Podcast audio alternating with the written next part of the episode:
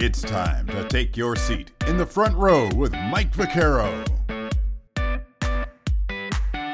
Here's your host, Mike Vaccaro. Hey, thank you, Chuck, and welcome everybody in the front row. I am Mike Vaccaro, your host. Behind the scenes, as always, it's JR Quitman, our creator, producer, and director. Well, it's episode number 19 now, and for that, it's a Super Bowl champ. Qadry Ismail grew up in Pennsylvania playing high school football and also running track. Went on to Syracuse University, was an All American in both those sports as well. Before he enjoyed a 10 year career in the NFL as a wide receiver on a number of teams, a number of Hall of Fame teammates and coaches, and he won a Super Bowl in 2000 with the Baltimore Ravens. He shares his story with us here today in episode number 19 of In the Front Row. Qadry, first of all, thanks for spending some time with us here today. Love the hat, uh, represented Syracuse for sure. Uh, and, and, we're definitely going to dive into Syracuse, your pro career, you're a Super Bowl champ, and certainly want to talk to you about that. But I want to go back to the beginning for you. Uh, you're born in 1970 in, uh, in, Newark, New Jersey, and then moved to Wilkes-Barre. what was life like early on for you in, in New Jersey and before that time when you transitioned to Pennsylvania? And, and tell us about sports and how much they were in your life early on. Well, I think the biggest memory that I had growing up in, in Newark and my time spent, my brothers and I, um, was just playing out in, you know, the typical sandlot, you know, kind of a mindset. You know, you, you have your buddies. We grew up in uh, Section 8 housing called Georgia King Village. And it was really cool because you had your entire community of, of, of townhomes um, where you had so many young people, you know, my age that um, you know you made a ton of friends and it was really good. And um, my biggest, you know, fondest memory was just always going out and playing. Uh, whether it be basketball, it's time for basketball. Whether it be football, it's time for football. You know, whatever the situation or whatever season um, was in play, that's what we were doing. And really, uh, my first, you know, experience with organized sports was when I um, played for the the Orange Buccaneers uh, in Orange, New Jersey, and I remember, you know, I look back on it now and I laugh because in my mind as a, a little boy, you know, it it felt like, um, what, I don't know, from my house in Newark to Orange Park in Orange, New Jersey must have been at least eight miles. However, with modern day technology, you Google that thing and it was only like, you know, two miles down the road. But, you know, you, you think that it's like it was forever. And little things along those lines of just my experiences with um, interacting with different, you know, kids and, you know, just developing a passion to play. And, and, and I think that was, you know the the fun of of my experiences in my early childhood. And you mentioned you know playing with your brothers as well. You're the the middle brother correct? So you've got the, your other two brothers obviously very athletic family. What was it like you know and was there a lot of competition among the three of you growing up? You know there wasn't necessarily that intense competition that you know some people wanted to be as far as my brothers and i. I think the main thing for me was okay, I know I love the game. Um, I love playing games. I love, you know, whatever it might be. We, we you know, we played kickball, we played tag. Heck, you know, the my backyard we had um, you know, there was three or four other families that were were um that uh, a lot of uh, girls. So I, for me, I was learning how to double dutch. I was, you know, enhancing my my play by just playing. And you know, for my brothers and I, you know, if, if nobody was out there, we are playing with each other. But it wasn't necessarily competitive, like this back and forth that I think you know some siblings might have had. Um, it was just like, all right, let's go out there and have fun, and and and that's what we did eventually again you moved to wilkes-barre. You moved in uh, with your grandmother. Is that the case? And you know what what what led to that move? And, and, certainly it seemed to to be a good move for you guys when you look at everything that happened after that getting recruited and obviously uh, going on to college from there. But uh, what led to that move? And, and was it a good move for you? Yeah i i thought it was a seminal point in in my young life. Um, my my mom, you know, she was working um, at Saks Fifth Avenue at the time, and and she was just you know trying to make ends meet, and it was it was tough. It was tough on her. It was tough on us. She was trying to you know raise you know uh, sons that were you know coming into their own as far as teenagers and you know all the the the struggles of of of coming of age and I think for her you know her support system because my father died when I was I was I was nine so her support system became my both my grandmothers but uh, my grandmother in, in Pennsylvania she was uh like come come have them come stay with me and first, it was my younger brother who went and stayed with my grandmother, um, which was really cool uh, experience to you know kind of visit him over the summer. And like, oh, what, what, Wilkes-Barre, Pennsylvania? What's this? This isn't. This is like nothing to do out here.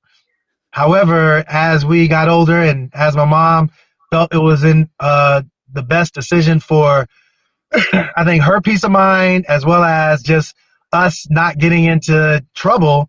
Um, to go live with my grandmother. And in um, eighth grade, we we made that move. I think it was it was it was it was tough, but I look back on it, and that's what I think helped me kind of ground myself into you know what I would become athletically, what I would become as far as you know socially and and all the things. So um, you know, really big thanks to my my mom and my grandmother for for the different sacrifices that they had to make. Um, but then at the same time, yeah, the the fun of you know a, a new adventure, which was Wilkes-Barre, Pennsylvania. Yeah, that, that was in 1985. As you said, your, your younger brother went ahead of you guys. Eventually, you're all together. Did it help that it was the three of you that that you know you had each other to lean on during that time in the, this transition period for you? I think it did. I think it was uh, a scenario where you know, you, you had somebody to lean on. You you weren't feeling like you were alone, or you didn't have a, an understanding of. When I say didn't have an understanding, so you know, you any anywhere you go, you you know, you want to quote unquote fit in. You want to, you know, feel accepted, and and I think for for me, it was one of those cases where, you know, you're looking around like, okay, I don't know who I can hang out with, and it's easy when you got your your family there. And, and my brother and and I, we were we graduated high school the same year. Um, so we went through our grade school and high school together. And so I always had a friend, you know, I always had somebody that I could hang with and, and chill out with. So that was, that was really special. Um, but yeah, the, the time, the early time in Wilkes-Barre, I remember it was, uh, we, we were talking about this, uh, the other day. Um, a dear friend of ours, uh, Mr. McLeod, he had just recently passed away, and he uh, was the only um, black family that we got a chance to meet in a predominantly white area. And so we needed obviously our haircut. There was a, a barber who she would cut hair, uh, Mrs. Collins, but sometimes she would make a mistake and it was like, oh boy, we don't know. So Mr. McLeod would come over after church, and uh, my grandmother, uh, you know, she was his mentor. He and his wife, and they had twins, uh, daughters, and then they had a, a, older boy, Nathan. And Nathan was, I think, he was probably just like a uh, in between myself and my younger brother, age wise. But um, it was that family dynamic that forged, um, you know, just just a, a strong sense of self, a strong bonding. Um, you know, he would always talk to us about uh, college and college football, and you know, I, I don't know. We I remember we we I remember the one conversation my brother and I were just recently having, and he was talking about you know, man, remember he was always talking about like, you know, LSU and Dalton Hilliard, and he was a great running back back in the day, and I was like, you know, of course we didn't know, so you know, he he would bring over the different at that time sports magazines. Like you know uh, obviously SI was like the magazine, and so the the groove of him kind of mentoring us and being a, a, a role model, um, a black positive figure in our lives really helped out a lot. Um, it's it's it's cool because there's these like I said it was it was such a pivotal point to move to Wilkes-Barre but I think there were just so many people along the way that helped me from uh, a boy to to a man, and um, you know, I'm I'm forever grateful for those those uh, shared experiences. Yeah, as you said, you lost your, your dad at a young age. You're a father now, so I'm sure the influence of somebody like that, you're seeing that now as as a dad with your with your three kids as well. I tell you what, there's nothing like being a father. Uh, it's my greatest joy. Um, you know, I, I, have you know the the greatest of memories when they were younger, and you know, you you were Teflon. They they thought, you know, you walked on water. of course, as they get older, they challenge you, but uh, the ages that they are now, they my my kids are adults, and it's really cool because now the conversations have shifted and and we have deeper level more you know world view conversations. But um even in that you know i'm, I'm so very proud of them. And, and and and even my my my brothers and i we were so close that the the nieces the nephews um the cousins the the the the connectedness of our family is there. Like any family we have our issues and no family is perfect and you know that's just life. But the fun of the adventure i think within the the family dynamic for my kids for my brother's kids uh, my younger brother's kids my older sister and and her daughter my niece she's closer in age to my brothers and i so her kids are so stinking cute because they're so little and she has some older uh, two older boys as well but uh yeah, family. It, you know, I think that's the theme. It, it's it's the the connection that you have, and and and for me as a father, um, to be able to you know talk and give life lessons um, and learn. And you know, it's not always about me giving; it's about me understanding and being curious about my kids' lives too. Well, that's great. And again, you, you talk about family, and and you and your older brother, you know, the Rocket. You guys played together football, and, and uh, I know you ran track in high school as well. But but let's talk about football at Myers High School. Uh, you guys were outstanding together. What do you remember about those days and, and what you were able to do and the notoriety that you, you brought to that high school football team and, and just the athletic program there during your time there? Yeah, I, I tell you what, uh, Myers High School, um, which is now merged, there were three city schools in the Wyoming Valley. Um, the Wilkes-Barre City was GAR, Grand Army Republic, or as we affectionately call garbage, ashes, and rubbish. All right, okay. Coughlin, um, and then obviously E.L. Myers. And they've now since combined, uh, I think it was 2018 was when the merger uh, started to take forth. And my time at Myers, you know, was uh, it was awesome. My brother and I, we had no idea, you know, the rich tradition of football in Pennsylvania. And we just wanted to play and, and go out there and do what we do. We didn't know it was going to be, you know, as large as we were going to be because there were there were a lot of you know uh, men and women that came before us that you know laid a, a good strong foundation.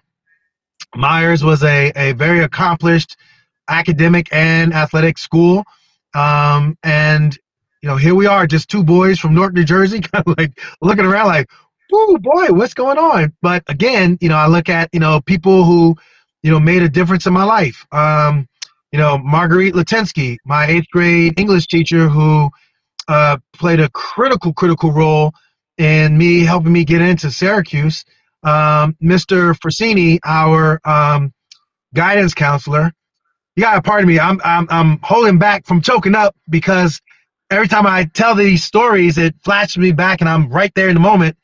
And I look then and I look at present day and, and I'm like, you know, I, I just have nothing but gratitude. So uh, I apologize. I'm not trying to be sappy. It's just, uh, you know, I, I, you know, Mr. Forsini, he was amazing in that he saw these two black boys who came from, you know, North New Jersey, brings us down to his office, and you know, he ask a series of questions. He brings in another uh, kid who was, you know, getting an academic scholarship to um, Harvard, and he was a um, another cool uh, part of another cool black family in in North New Jersey, or I'm sorry, Wilkes-Barre, Pennsylvania, um, the Lots and and Paul, Greg, um, were just cool dudes. And again, the way in which they talked about going to college and, and it can be a reality. And you know, uh, uh, I I cherished the time. Yes,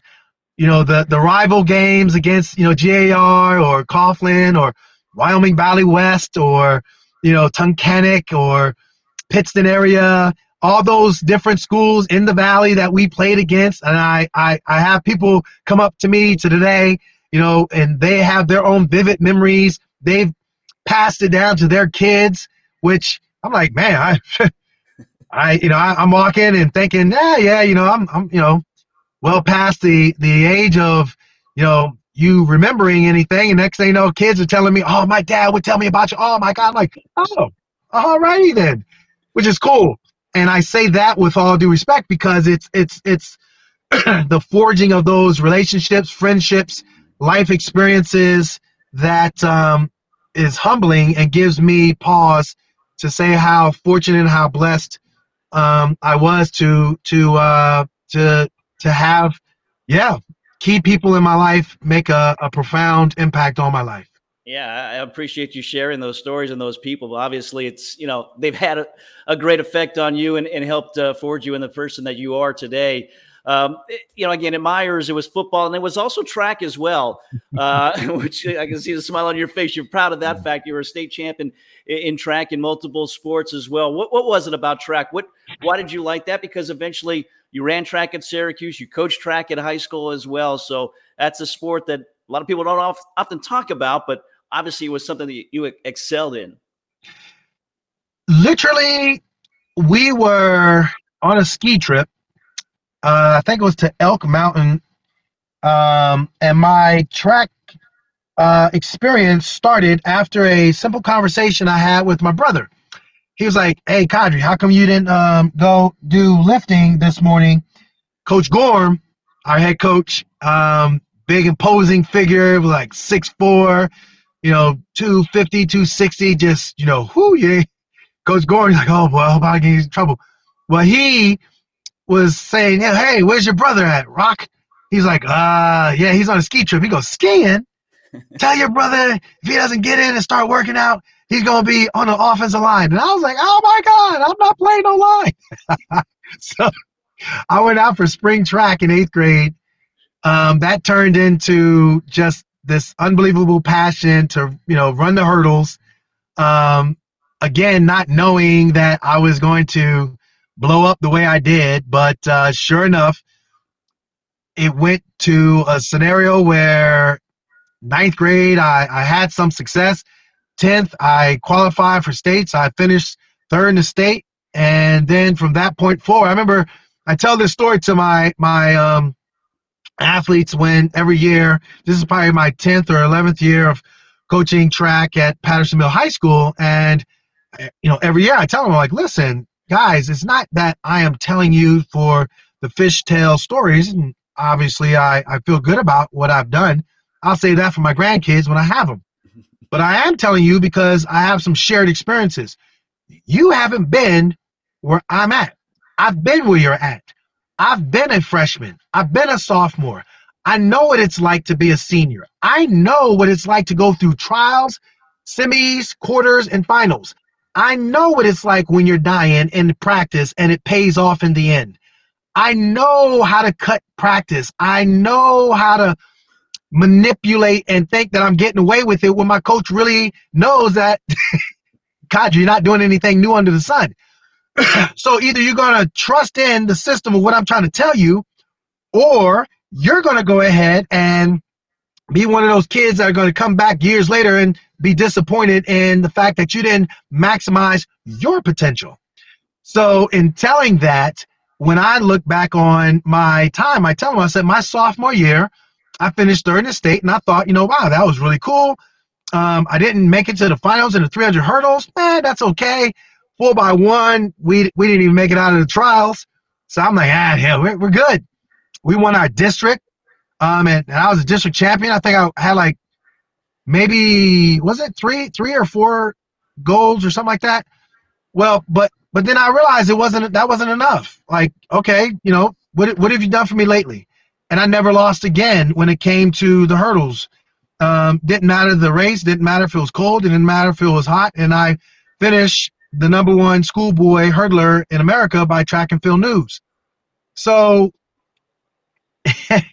when you tap into your potential and who knows what your journey is going to be, you know you're going to have to have people help you along the way to keep you accountable, and that's cool. But between your ears is where you need to hone in your craft. Because mentally, if you can see it, if you can talk about it and and and and really set forth a, a plan of action to maximize your potential, then you're going to have success. And I think my track and field experiences from high school carried over onto the football field when I was, you know, at a time where I was struggling let's not get it twisted. I wasn't jealous of my brother, but my brother, far and away, physiologically, was the better athlete, and he just blossomed uh, on the football field. And it took me a while. It took me to probably my senior year. Here we go, getting all emotional again. Senior year, my first game was against this team called Crestwood, and Crestwood literally they had um, the year before uh, we we played well. My brother got hurt. I got moved to tailback. I wasn't able to do what I needed to do to finish the game and play well enough. They wound up beating us. They had a really good year. Hats off to them. My senior year comes around. They're at our place. Uh, we're on, um, you know, that old school carpet turf not the synthetic kind now, but we had that old school carpet turf at Myers High School. And I remember my a couple of my boys, we were all on the turf, just kind of, you know, doing our thing and visualizing. My junior year of track, I mean, when I tell you I blew it up, like I, I won everything. And and I remember going to districts. Boom, not only one set the uh, district record, 300 meter hurdles set the district record. Four by one, our team set the district record. Four by four, we blew away the competition. I'm a four uh, time uh, district medalist, gold medalist, go down to states. We're sitting there, and next thing you know, we're in the hunt for a state championship. I win gold in the hunt, uh, 110 meter high hurdles, win gold in 300 meter high hurdles. Four by one, we win gold and take the state record. Now we're in great position to potentially win the entire states what do we do? We go out there four by one or four by four, excuse me, last race of the day, and literally have probably one of my toughest races ever. But I wind up uh, getting our team. I think I had like a 15 meter come from behind, going down the final stretch, and the the kid ran a phenomenal race. He outleaned me to the tape, so I finished with three gold and a silver, and literally that Crestwood night before um, Crescendo was one where I was like, okay, today is the day I'm mentally locked in. You're not going to stop me. And I remember our, my one teammate, Brian Dwyer, is like, hey, man, what if we, what if we're just so good we don't punt? I was like, huh, I don't know what that means, but I, I guess that's a good thing. Sure enough, we went out there and I was like, I don't care if I have two carries or 10 carries.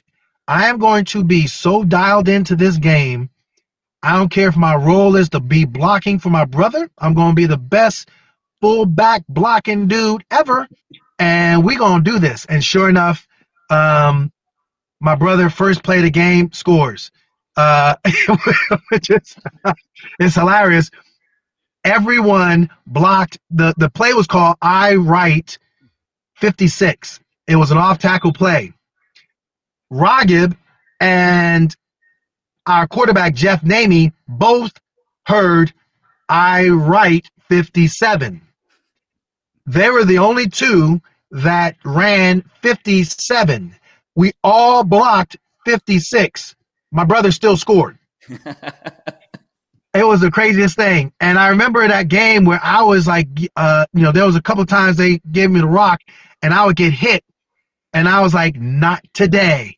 And I mean, peeling myself off guys that were trying to tackle me. You couldn't bring me down. Um, I finally utilized my speed and and uh, you know contributed as well. I think I scored a couple times, whatever. Um, but it was it was just that year, and a lot of it again transitioning from my track experiences um, molded me to help me as far as my football. Yeah, you were the 1988 uh, Athlete of the Year, Citizens Voice. The Times leader named you that, and you mentioned uh, Raghib and and your younger brother Sulaiman, right? Mm-hmm. So so you got the rocket, you've got the missile, you've got the bomb. Who gave you guys the names? When did, when did that take place that you guys got those those nicknames?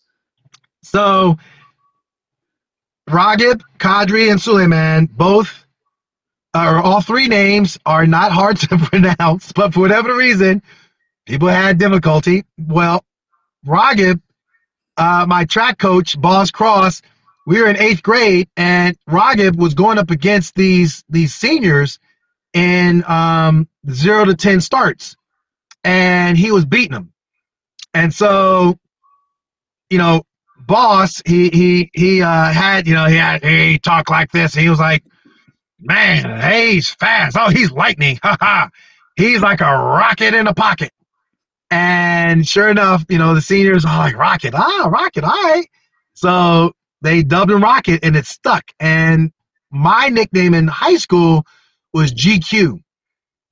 I was very uh, social liking of uh, girls and hanging and chilling, and it wasn't anything all shady or nothing, but yeah, I had a lot of friends that were girls, so you know, GQ fit.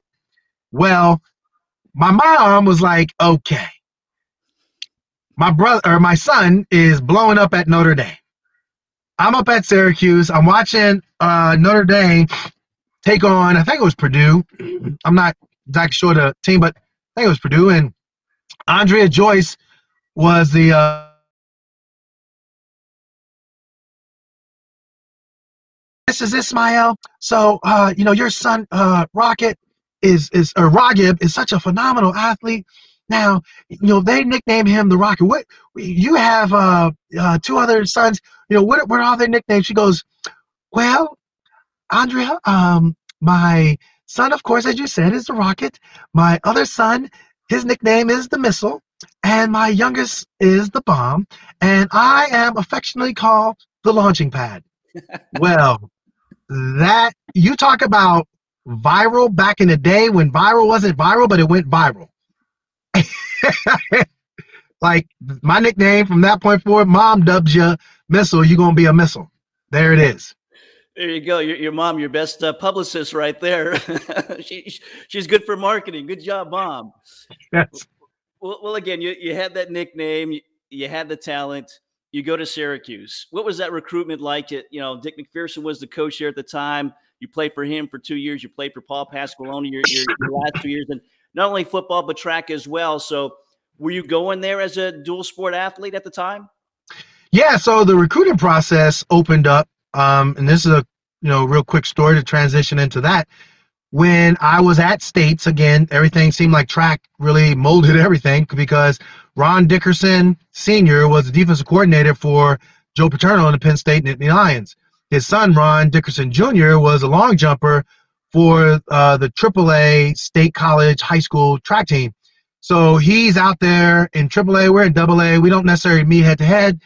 We kind of talked a little bit when we were doing some stuff indoors, so we kind of you know knew each other. His dad, you know, obviously they're supporting the son, and he's seeing these kids running. For me, everything is judged on the speed of my brother. I, in my mind, think, well, well, I'm fast, but I ain't that fast, so whatever.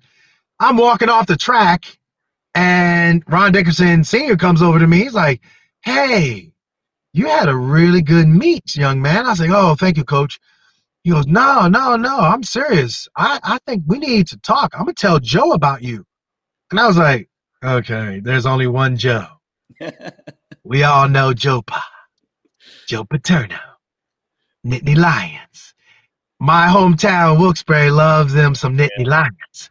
So I was like, all right, cool. So um, literally Penn State starts recruiting me. I don't know how, but the entire Eastern Seaboard, um, literally started getting letters from everybody. You you name it, West Virginia, Virginia Tech, Maryland, Syracuse, um, Boston College, Temple, Pitt. Uh, it just it, the letters came in. North Carolina State, um, they just kept coming, and I was I was just impressed. So bottom line, my mindset was one where I felt like, you know, the bigger picture was that was the catalyst. And then when I finally decided on Syracuse, my mindset was Coach MacPherson. He said that um, as long as my strength coach was comfortable with me, you know, participating in the winter workouts, he, you know, I could do whatever I want to do. And so I sat down with my coach, who, uh, Mike Woicik, who is uh, arguably one of the greatest, if not the greatest, uh, strength and conditioning coach to ever um, coach. Uh, goodness gracious, you talk about, you know, he, he's he's he's the Tom Brady of of uh, strength coaches. And with that said, he um he's like, Qadry, you're weak and pathetic. You gotta get stronger. But here's, here's the thing I was a thrower, and I think track is great. You're going to go out there and you're going to go and run, but you're also going to lift my lifts. I was like, okay, coach. So I go ahead and now I'm, I'm jumping on into uh, both Syracuse track as well as as uh, participating in spring poop in spring football. And then as soon as spring football is over with, I'm back out there on the track, and uh, I was very thankful that um, the qualifications to qualify for nationals indoor wasn't a big deal because I didn't have to do pretty much. I I I, I did nothing.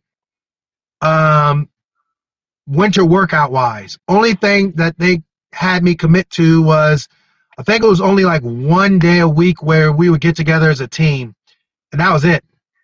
And then, like I said, spring practice, you know, I, I, I try to qualify as fast as I could before I got into spring practice because then, then obviously football is a, a contact collision sport. So you get beat up and then you go back out for track. You're like, oh God. But yeah, those are some fun times to, uh, to kind of go back and forth, kept me mentally in it as far as, you know, academically as well as just, just socially and everything. I, I think it was, uh, it was really cool that that uh, I was able to to do both. Yeah, you've got to be very disciplined to be able to do that. Play one sport in college, let alone two sports, and to excel as you did. I mean, you were the first two-sport All-American at Syracuse since Jim Brown in 1957. You were a All-American hurdler, All-American kick return in 1991. I mean, if you go to Syracuse, you play football, and you mention Jim Brown next to your name, that's pretty good. I mean, again, I see the smile on your face. I mean, what was it about that? And is that something still a, a point of pride for you? Heck yeah. Man, are you kidding me? Jim Brown was that of legend. Like, the legend of 44 was one thing, but then you talk about Jim Brown, the greatest lacrosse player to ever play. You know you bad when they change the rules of the game for you um, to level out the playing field. You know you're bad when you can just, you know, jump out there on the track, kick ass. You know you're bad when you can beat all the wrestlers. You know you're a badass when you can just, man, I go out there on the football field and whoop up on dudes too. Um, he was just unbelievable. And to just even do two sports, let alone the multiple that he did. But uh, I, I'm I'm like, yeah, that that's a humbling uh, honor to, to, to be in that select company. Um, and, and again, you know, it is one where it's a full-time job. You know, college athletics is, is not, you know, people, I, I, I do sports performance training for a living, as well as all the media work that I do.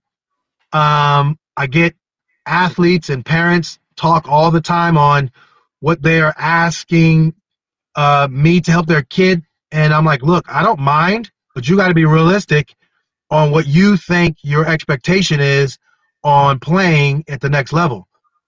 I am telling you right now, the coach at the next level does not care about you.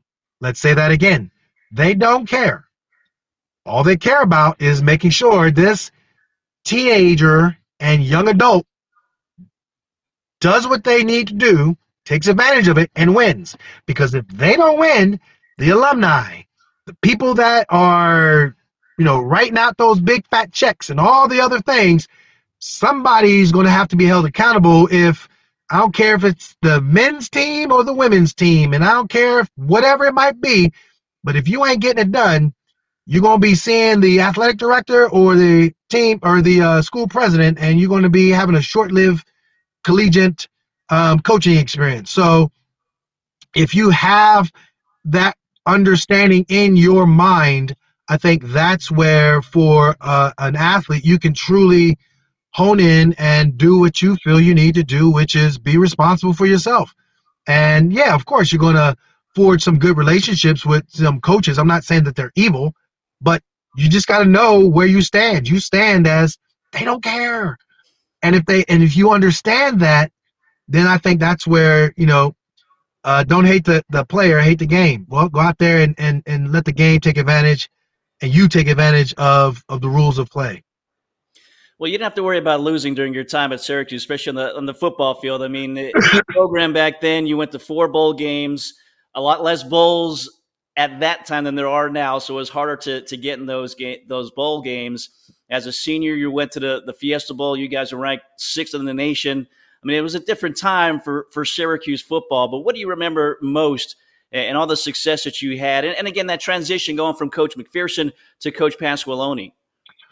Well, I think um, so many seminal moments. I think is the theme of this uh, this uh, podcast talk. I think one thing for me was the seminal moment of at the Aloha Bowl um, in Hawaii. Um, you know, Coach MacPherson kind of gave a harsh dose of reality to some play that was going on by some of the the um, uh, receivers, and it's not that I was good. I just didn't come into my own. Again, once you understand what you need to do, you best go ahead and make a plan to do it because they don't care. They're going to recruit that next kid, that next kid's going to be taking your job. And for me, I felt like I needed to really do something. I, if if if the transfer portal existed in my day, that Aloha Bowl experience, I might have been like, up, I'm out of here. Well, Coach Pasqualoni takes over. Coach MacPherson um, goes to New England. And for me, it became one of those things where I was like, wow, I I got a, a clean slate. I can I can do what I need to do. The offensive coordinator was still the same, but like I felt like I, I had a renewed sense about where I was at. And bruh, I mean, I had my best spring practice ever. And just again, you know, track was a, a key kind of motivator. You know, I, I, I went into my indoor season and and felt amazing and strong. I, I carried that sucker over into spring football practice. Um, I think uh, what LL Cool J's Jam, um, Mama said knock you out was was uh, a hit back then, bruh. That thing was on repeat. And we had our little, you know, CDs after the cassette went the way of the dinosaur. but that CD, one of the advantages was that you could put it on repeat. And of course, uh, yeah, going to the dome to practice, man, you just blasting it and getting out and just just having a great practice. I think set me up for my camp and going into training camp. You know, Coach Pasqualoni was like, I don't really care. You just go out there and do what you do. And, you know, we, he was a no nonsense coach, which I respected. But, um, yeah, I, re- I remember like, this is it. You know, you, again, like at Crestwood, I had that same kind of th- uh, thought and feeling like, not today. Today is the day you ain't doing it. Watch. And sure enough, it was just one big play after another big play. Um, you know, whatever you thought I was, ain't it. We about to have this thing. And and my confidence grew. I go into the the first game of the year, um, was against Vanderbilt. And I remember the first play, the first third down play. Um, I think it was third and seven, but it could have been like third and three. You know how your memory kind of gets all shooken up. But it was 228 special was the very first pass that I um, caught, and from that point forward, I remember turning up field, and I think I ran like 15, 16 yards, and and I mean I was just having a game. Um, I had a couple of other catches in that game that were like contested catches, and I mean just snatching the ball away from the defender. I remember I was like thinking, oh, um, I felt like I was Forrest Gump, where it's like, oh, hi, how are you? Like I was just like la la la, and so there was. Uh, I remember my one um, teammate Antonio. He's like, Qadry, Q, Q. I was like, yo, what's up? He's like, um, I'm subbing you out, and I was like, well, all right, kind of like Forrest, like, all right. I'm running in or run over to the sideline. Like they all, all the coaches look at each other like, no, no, no, no, stay in. so the other kid, the other receiver goes out. I go back in. I'm listening to the play, and it's a reverse. Well, I'm like, oh, we gonna do this today. Sure enough, I get the reverse, and I go around a corner. I call upon my inner Rocket Ismail and I see a, a lane, and I mean, I made a beeline to the end zone, scored, and um, I think I had like a series of maybe six or seven, maybe seven or eight games, whatever it was, of just big play after big play after big play after big play. And again, like I was in Forrest Gump mode. I was like, I don't know, I don't care. I'm just going out here practice, whatever. Little did I know, people were like buzzing about, you know, wow, you know, this is the Rockets' brother. What's going on? Wow, you know, he is really killing it. I'm like, I don't know. I'm, I'm just out here, just playing. Um, but that was kind of like my mindset. Like I was, I was, my my my head was down. I'm like, I'm going out there. I'm practicing. I'm working my butt off. I'm gonna prepare. It doesn't. It doesn't matter. Um, there were some other receivers that came before me that were my mentors, and I always respected how hard they worked. And I was like, man, I'm gonna be just like them. I'm just gonna just focus in. When it's time to do our conditioning at the end of practice, I don't care if I'm tired. I don't care. I don't care anymore. Going out there and always striving to be at least top three, minimum. Nobody else is gonna beat me, and I'm I'm coming in first, or or or you you you had a good one, but that was my mentality, and that's what I think helped give me the confidence to to play that well. Yeah, certainly an outstanding year. It was uh, the Big East at the time, the early days of the Big East. You were all Big East 1991, 1992, going up against Miami. As, as, I said, you went to the Fiesta Bowl. You beat Colorado in that Fiesta Bowl, which was uh, really the high water mark uh, of the time there. Such great players. Uh, again, I know some of those folks, uh, our friends, will be watching this here. Uh, again, those the Syracuse memories. Um, and after that, again, you you made a name for yourself. Your mom did with the missile. Uh, you ended up getting drafted, 1993, drafted second round, 52nd overall by the Vikings. What was your thought? Because the coach of the time there was a late Dennis Green. So, in your pro career, you played for some some really good coaches. We're going to get to some of those, but uh, what was your thought getting drafted by the Vikings and and having that opportunity to play at the next level? So I had no idea where Minnesota was. I had to look it up on a map. Couldn't just you know go ahead and go on your device. What device? You didn't have devices back then. you just kind of like, all right, hey, where's the map at? Where's Minnesota?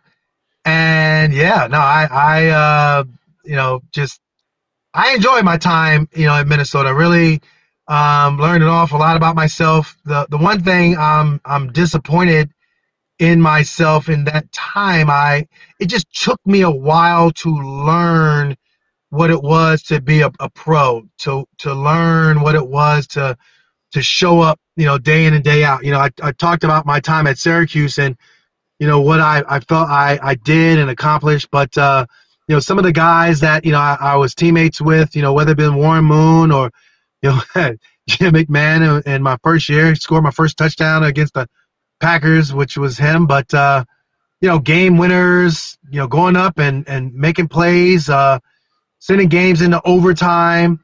Um, you know, just realizing that that I I can play, um, but just never really. I think there was just times where I was inconsistent. You know, um, you know the, the the times where I was on point and you know making game winners that was great, but there were other times where I look back on it and I'm like, man, if I would have just concentrated more and, and just honed in on my craft more, you know, what could have, should have been. And this isn't wishful thinking. This isn't, you know, just um, negative talk. This is just, yeah.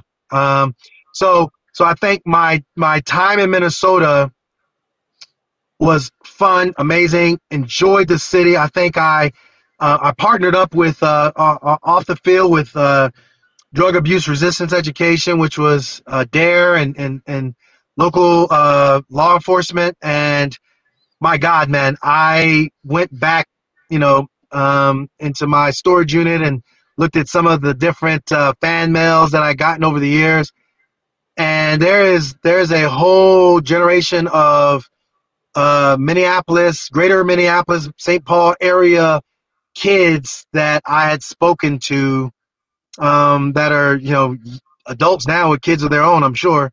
But uh, my God, man, I I um I mean thousands of thousands. Like I I spoke so much and really honed in. I think again my my craft as far as media and as far as what I wanted to do um, post playing um, career. So, you know, a lot of good memories, um, but but for sure on the field, um, you know, just kind of an incomplete feeling of of what I could have, should have, would have done in Minnesota. Um, all right, so Minnesota, 1993 to 1996. Cris Carter was one of your teammates, fellow wide receiver, now in the Pro Football Hall of Fame. What kind of a influence and effect did he have on your career? And, and you know, did did you know, as you said, you look back and maybe have some regrets, but did he help you along the way and and maybe get you to that next level with your game?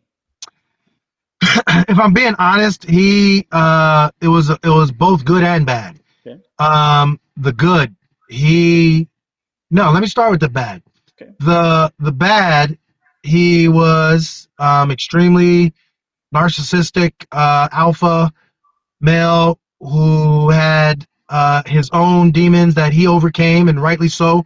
Looked really good as far as you know his uh, his life journey. Um, obviously, you know, uh, alcoholism and, and drug abuse was prevalent in his early time uh, at Ohio State, and then obviously um, in the pros.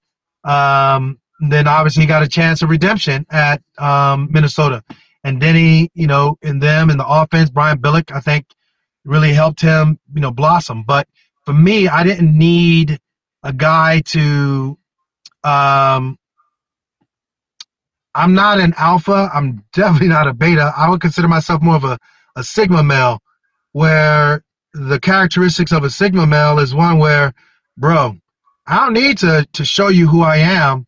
Um, I don't need to puff up my chest, but I will um, I don't need to walk around and and flash uh, and and and be the center of attention.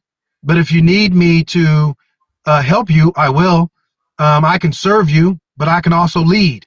Um, those are the characteristics that I would say, and I don't think in Cris's narcissism um, he had that he had that capability, and that's where I think it was frustrating to see, and it and it played out not just with Qadry. So this isn't like some kind of oh Qadry has sour grapes. You know, sometimes the keyboard warriors they they have their own trauma experiences, and then all of a sudden they start writing their little thing, and like, nah, bro, that, that's not it.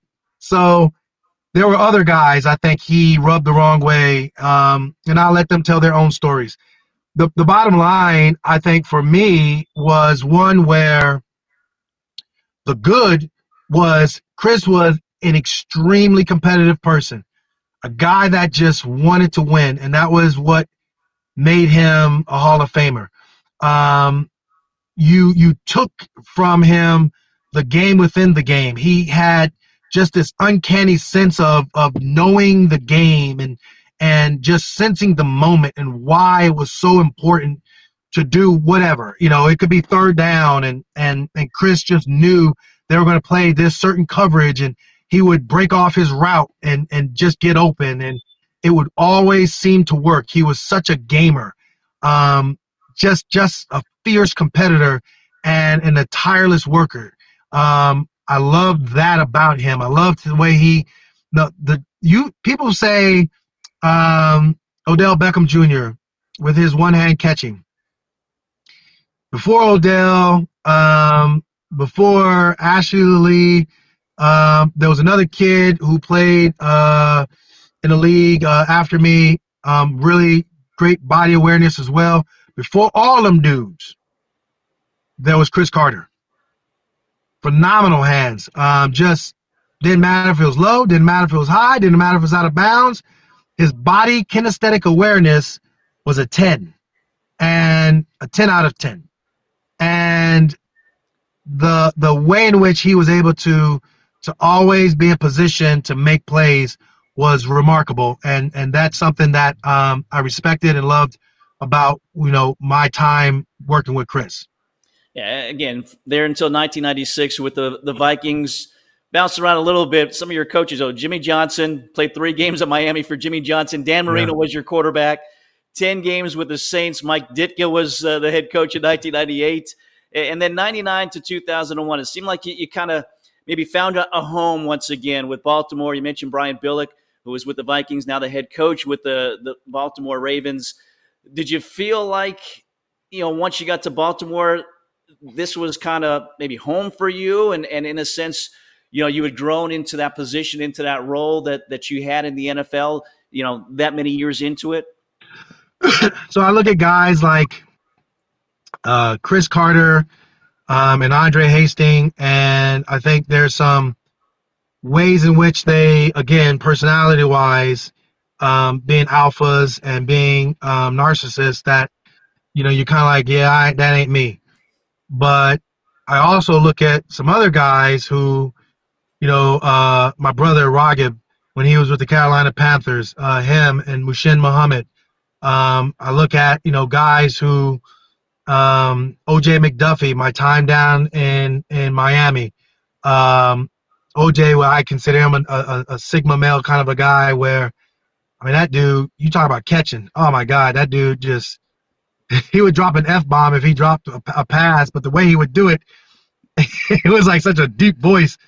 And then all of a sudden, you know, you just lock back in, and the next 200 balls you ain't seeing drop not one uh, and it would carry over into the game too.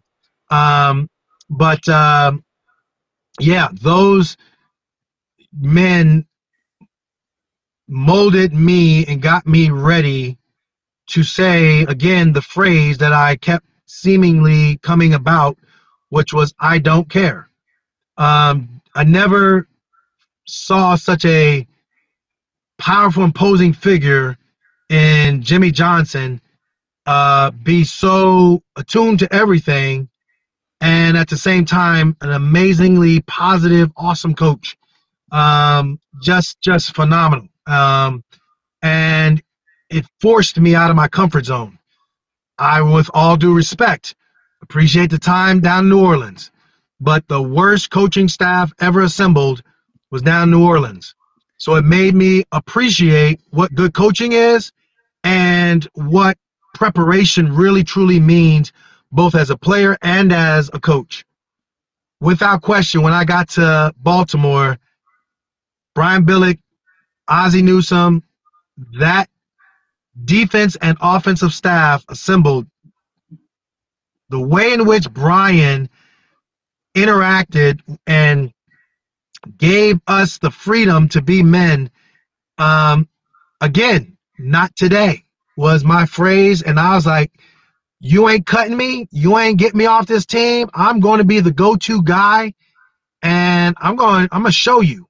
I'm gonna show you how good I am. I'm gonna show you that I can play this game. I don't care um, what anybody on the other side of the football field who lines up against me might say or think or whatever. I know who I am, and I'm about to do this. And so mentally, I just I, I, came into my own yet again and and just felt like you're you're you're just you know you you picked the wrong day to go ahead and and and, doubt me and doubt my abilities. And uh yeah I loved it. I loved every bit of it. I loved the the way in which you know we were as a team. I love the fact that um you know I had an opportunity to uh to play and, and to play extremely well. Uh, and I love your your honesty, and you know, again, talking with some of your experiences here with us. And let's talk about 2000 uh, again with the Ravens. Trent Dilfer the quarterback, Jamal Lewis running back, Shannon Sharpe tight end. Obviously, the defense was outstanding with Ray Lewis, the middle linebacker. uh, you know, Hall of Famer as well that was leading the defense. Could you tell early on that there was something special about that team? Not necessarily. Um, I think every team early on has these high expectations. I think fan bases, team owners, uh, unless you you know maybe the Bengals, but or the Cleveland Browns or the Arizona Cardinals or the Tampa Bay Buccaneers before Tony Dungy. Gee, all those teams they were sucky. Anyway, I digress. The Jets. Let's not forget the Jets too. Them too. Yeah, yeah. This, New this your- England, your New England side coming out. before Bill Belichick. Yeah, yeah. There are some teams and organizations they don't care about anything. Preseason, postseason, whatever. They just like cut us a check. We'll take the money and go. But there's these teams that are the upper echelon that we've seen over the years, and players and coaches that set a standard. And I think you know one thing about this uh, organization called the Baltimore Ravens. They were a new organization, um, but they had an owner in in Art Modell that I think it was a culture shift, and I loved and thoroughly enjoyed every bit of my time there. Um, bruh, it was just special. Um, guys just loved being around each other as far as in the locker room. Uh, my my great I've I've played with so many um, Hall of Fame guys, and and I've learned from so so many of them and what they've done. My time in Minnesota, my time in you know obviously down in Miami, and my time obviously in in in, in New Orleans. Although yeah, my my teammate Willie Wolf, Willie Roaf, uh, left tackle, he's he's in the Hall of Fame. Uh, my time obviously in Baltimore, my my as a fan of the game, but also as my favorite all-time teammate who is in the Hall of Fame. Um, again, I'm getting choked up, but is Shannon Sharpe because Shannon had he was the alpha male without the uh, narcissism. Uh, Shannon was extremely confident. Shannon was loud. Shannon was the best teammate ever. Do give you some wisdom. You listening? Little piece of wisdom that stuck with me that I think helped prepare me to be the go-to guy, both in '99, 2000, and then in 2001.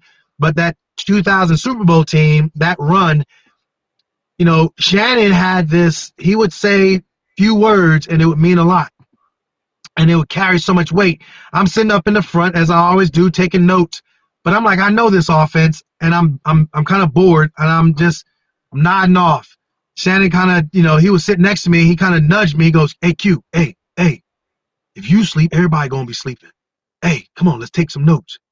I was like, "Oh my God, Shannon Sharpe! if he stayed awake, how much more so should I?" man, you better go ahead and get your butt up and stand up, take some coffee, whatever you need to do. Homeboy just called you out, but the way he called me out was with you know the utmost encouragement, and like I I, I I'm forever grateful. And then when we be in the heat of a game, um, you go, hey hey Q, we need to make a play, and I, I there was a touchdown um, against the um, Dallas Cowboys. He had scored in that game, but then in and it was a critical point in the game where we needed to really make a play. And we're in a huddle. He goes, "Hey Q, need you to make a play." Literally, that next play, I'm going down the field, and uh, Trent Dilfer throwing me the ball, and I go up against I think it was Phillippi Sparks, and I come down with it two feet in. They they uh, go ahead, give me the touchdown, and I snatched the ball away from. Um, the or not the Arizona, the uh, game against the Chargers, same thing. You know, um, he was like, "Hey, we need to help out um, um, Trent," and that's all he needed to tell me. Trent tells me what to do. I go down the field, and again, same spot in the end zone and everything, and I wind up scoring again. But that's where, again, the the power of that mentorship, the power of influence in a positive way. Um, Shannon called it out, and both times in key moments, I just scored. You know, and uh, I, I loved it. It was it was it was it was fun. It was amazing, it was what I needed. Um, but it was also again that that mindset for me was not today, and my preparation was so locked in that um, again, this is where I say, you know, when I'm speaking to my high school kids and I'm speaking to my collegians that I'm training, y'all haven't been where I'm at. You don't know what it's like to go ahead and excuse me for choking up again, but you don't know what it's like to fumble the ball when you're in rec league football in a championship. But you don't know what it's like to come back and get benched uh, as a, a freshman. You don't know what it's like to get benched as a sophomore. You don't know what it's like to go ahead and bust it out, but still don't place in in an event in the hurdles. You don't know what it's like to have people uh, in in in the carrier dome looking at you sideways like you can't play and you suck. You don't know what it's like when you in in in the pros and you sitting there and you're getting berated by one of your teammates and you're like, man, I need to go ahead and punch the heck out of this dude, but if I do, I'm gonna lose my job. You don't know what it's like when you're sitting there under pressure, you dropping a ball, and then all of a sudden the, the media comes hard down on you, or other teammates are like, man, what you you're not good. You don't know what it's like when you're sitting there and you're like, man, I don't think I'm gonna make this ball club. I think I'm gonna be inactive again, or I'm not gonna even have any statistics to speak of. You don't know those experiences. So you can either listen and understand what it takes to overcome said experiences, or you can go ahead and figure it out yourself. What you want to do? Well, you certainly uh, were very coachable. You listen, as you said. It seemed like you didn't want to let Shannon Sharpe down. You want to leave your let your teammates down. You win that Super Bowl again in 2000. Uh, 2001, you mentioned that probably your better year, your best year with the, the Ravens career highs, 74 receptions, seven touchdowns. Mm-hmm. And, and, then you backed up uh, Marvin Harrison with the Colts. Is that that's how your career ended? this is a former high, or a former uh, Syracuse teammate of yours. He was uh, younger than you. And then I guess you kind of come full circle here and, and back him up. What was that experience like? He's another guy that you play with who's in the Hall of Fame now. Yeah, you know, um, again, I was very thankful and blessed to to have played uh, with some greats, and Marvin is is is right up there with him. Marvin, I mean, that dude can play, play like he just so incredibly smooth and just on point and Peyton and him had the chemistry like you just there's chemistry and then there's chemistry. They they could, you know, they just they just had it. They had that gift. They had that it factor.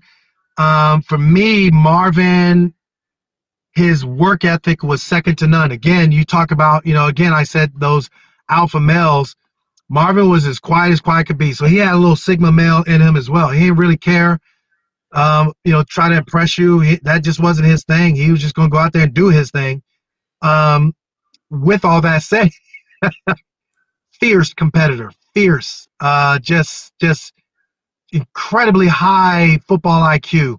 Um, but my time there, I had C3, C4 neck fusion ultimately, which I had to retire, but my neck was flaring up, and I felt like, man, you know, here I am. The game has slowed down. Nothing really surprises me and you know had to shut it down. But uh, yeah, playing with Marvin, playing with uh, Peyton, obviously Edgerrin James, Hall of Famer.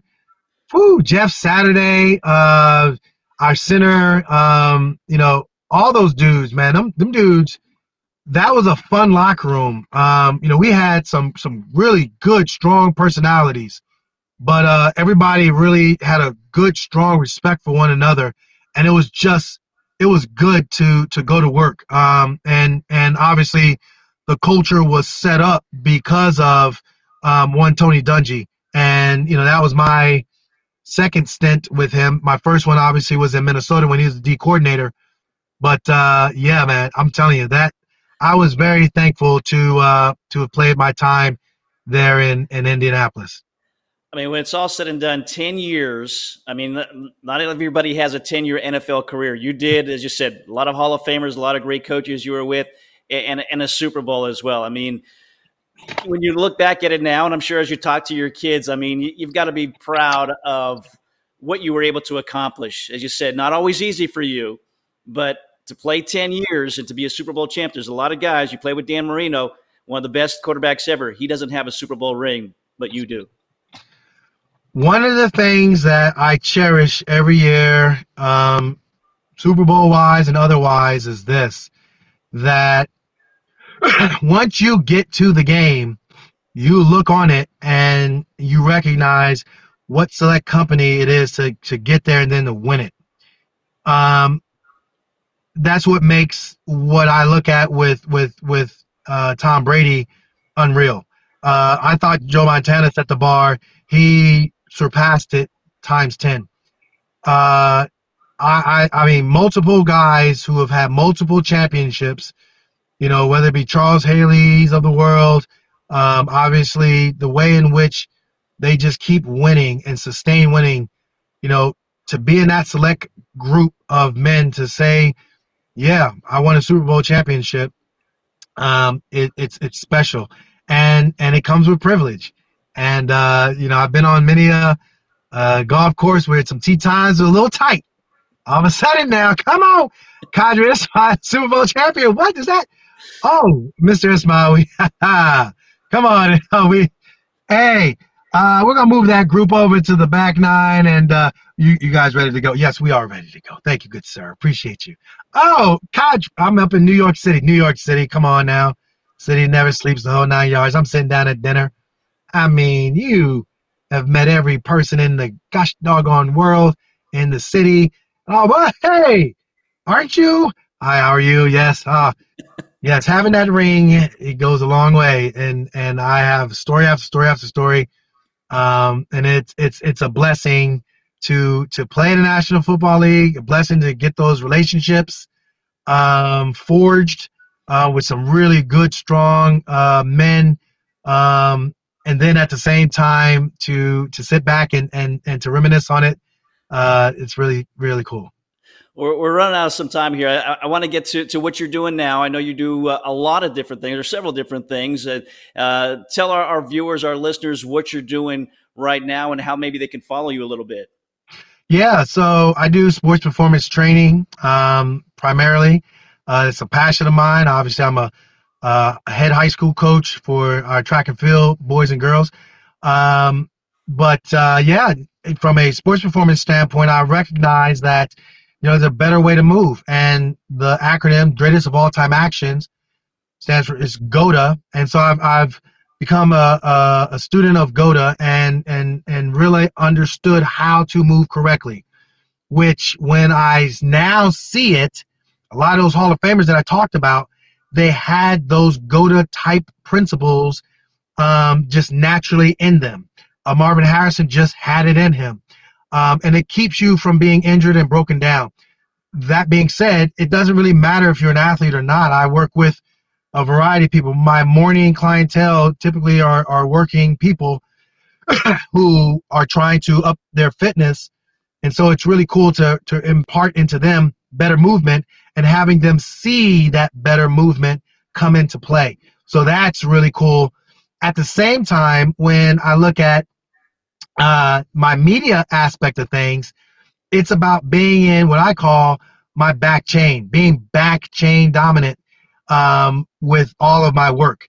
Media wise, from what BET to NBC to ESPN to the Ravens as their broadcast, um, uh, what, five, six different shows over the years, to being on their broadcast team, to WBAL, to now current day doing um, WJZ, uh, the, the regional Baltimore CBS affiliate. And I have three shows on there that I get a chance to to do with uh, Mark Viviano, uh, Rick Ritter, and a host of other guys. But uh, we have a, a, a, blast talking Ravens, um, pre-game, post-game.